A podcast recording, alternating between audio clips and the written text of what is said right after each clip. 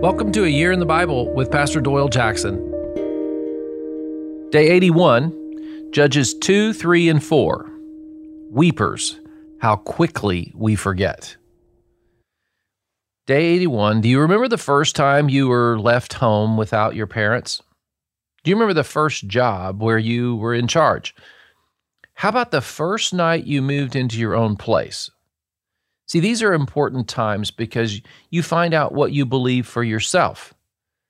Did you lock the doors and turn out the lights when you were heading to bed, or did you leave the TV on and some lights on in the house when you were alone, in your first apartment alone? In Judges chapter 2, God's people are alone in this world without this key leader, okay? And the question is will they serve God without Moses, Joshua, or the elders of Israel? Listen to God's word. This is Judges chapter 2, verse 7. The people served the Lord throughout the lifetime of Joshua and of the elders who outlived him and who had seen all the great things the Lord had done for Israel.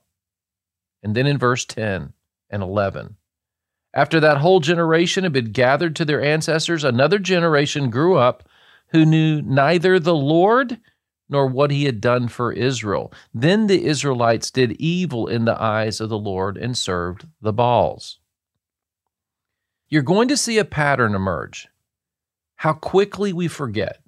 In chapter 2, verse 3, the angel of the Lord warns them if they disobey and make a covenant with the ungodly. Here's what it says And I have also said, I will not drive them out before you. They will become traps for you, and their gods will become snares to you. See, to this day, people believe they can play around with ungodly, unholy living and it'll be okay. But it will leave you weeping. Bokim in Hebrew means weeping. That's part of our reading today. But here's the hope. When God's people cry out to him and pray, he listens. Judges 2:16. Then the Lord raised up judges who saved them out of the hands of their raiders. Mark the places where God's people resist God and the places where they pray, cry out, or seek Him. Our heart matters. Your heart matters. In chapter 3, God raises up Othniel. The Spirit of the Lord came on him so that he became Israel's judge and went to war. Then we see Ehud, Shamgar, and in chapter 4, Deborah. Jabin cruelly oppressed the Israelites for 20 years. They cried to the Lord for help. Leadership is important, isn't it? Is God leading or are you weeping for a change in leadership? Think about that today as you read. Here's our prayer Lord, thank you for your word. I trust and obey your leading.